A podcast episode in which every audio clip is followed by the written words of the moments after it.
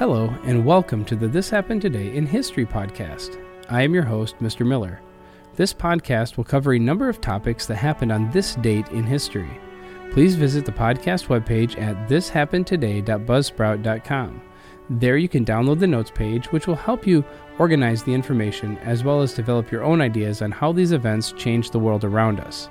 If you're interested in hearing more, please consider subscribing so you will not miss out on what happens tomorrow in history.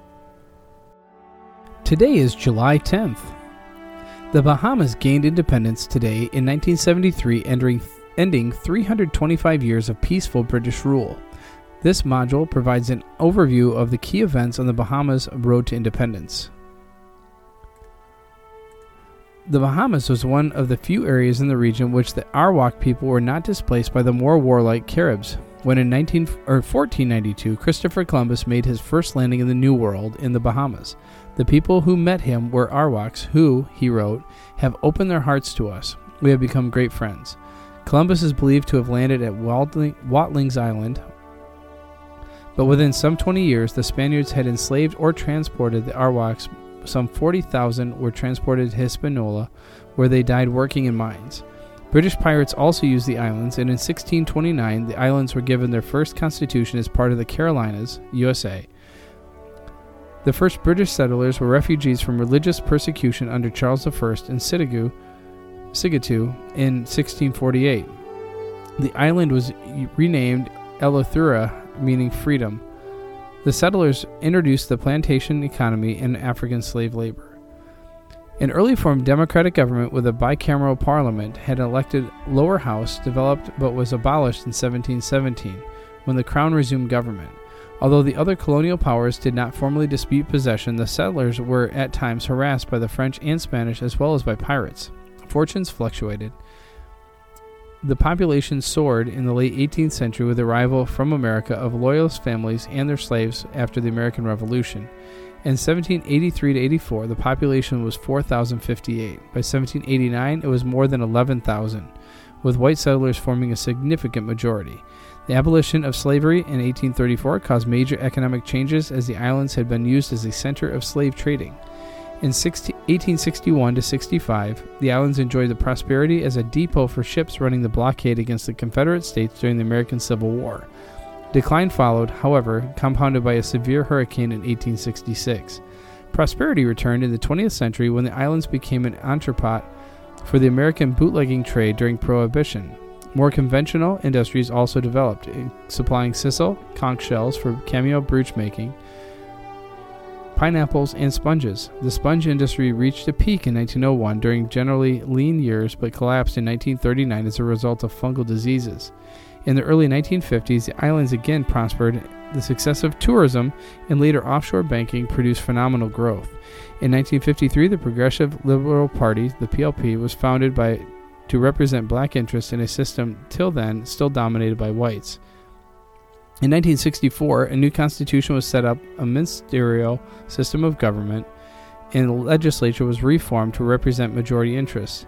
After the subsequent general election in 18, 1967, the United Bahamian Party, the so called Bay Street Boys, was forced into opposition for the first time in the Assembly's history.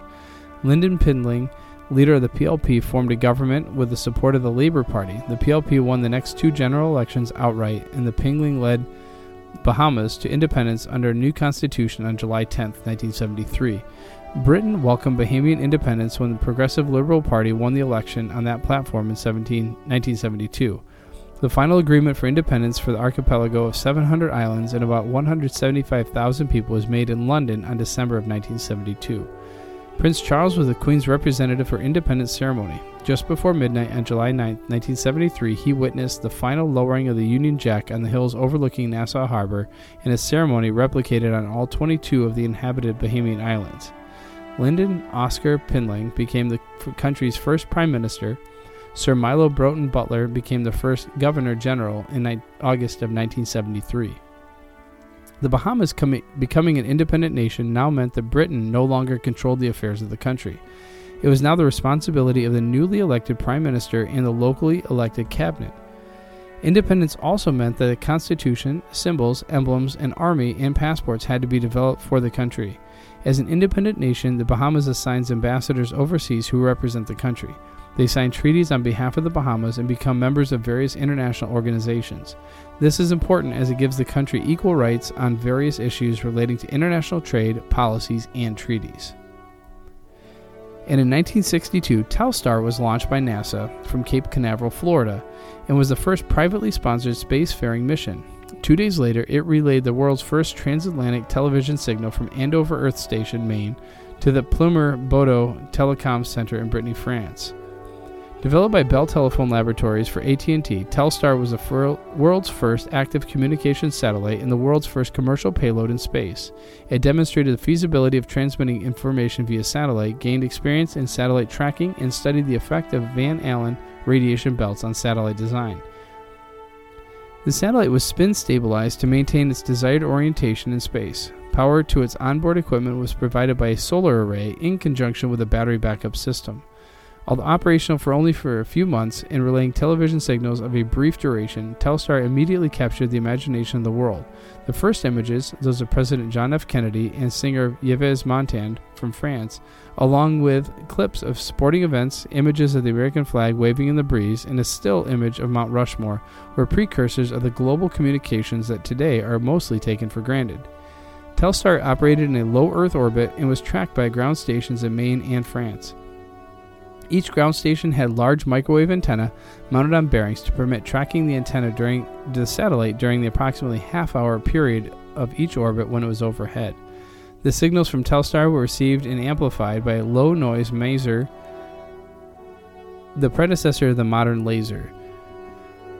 After demonstrating the feasibility of the concept, subsequent communication satellites adopted a much higher orbit at 22,300 miles above the Earth, at which the satellite's speed matched the Earth's rotation and thus appeared fixed in the sky.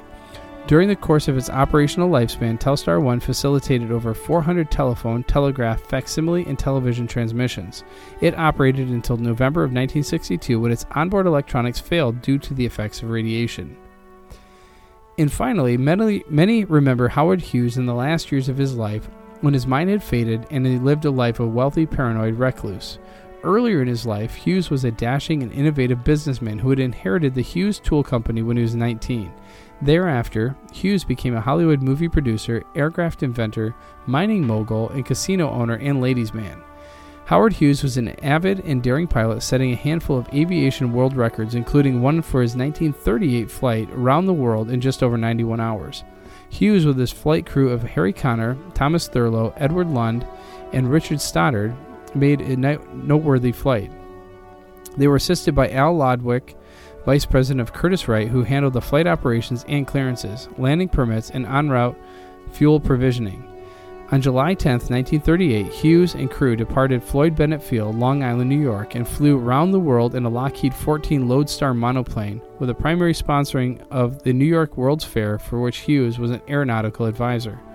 They were guided by the most reassuring set of flying gadgets ever packed into a private airplane, including homing radio compass to keep them on course by taking bearings from ships at sea, a new periscopic drift indicator, a gyro pilot, which did most of the flying, and a powerful radio transmitter which linked which radio linked them to towering Trilon antenna to the World's Fair in New York. The purpose of the Hughes round the world flight was for publicity to bid foreigners to come visit the New York World's Fair. On July 14, 1938, Howard Hughes and his four man crew returned to New York after circling the globe, covering 14,672 miles in three days, 19 hours, 14 minutes, and 10 seconds. They were treated to a special mayoral reception and ticker tape parade in New York City. Hughes died in 1976 while a passenger of a flight from Los Angeles to Houston. After the flight, Hughes said in a prepared statement There is one thing about this flight that I would like everyone to know. It was no way a stunt, it was the carrying out of a careful plan. If any credit is due, anyone, it is the men who designed and perfected to its remarkable state of efficiency the modern American flying machine and equipment. All we did was operate this equipment in the plane according to the instruction book.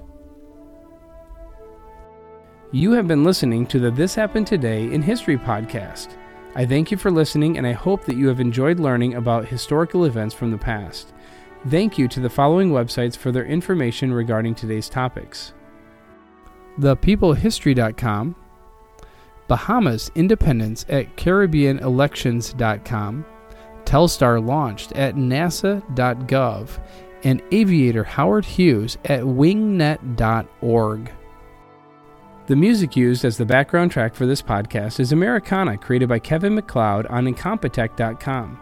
If you enjoyed this information and would like to hear more, please consider subscribing, as this will keep the historical events in your feed in the morning for each day. I hope you have a great day.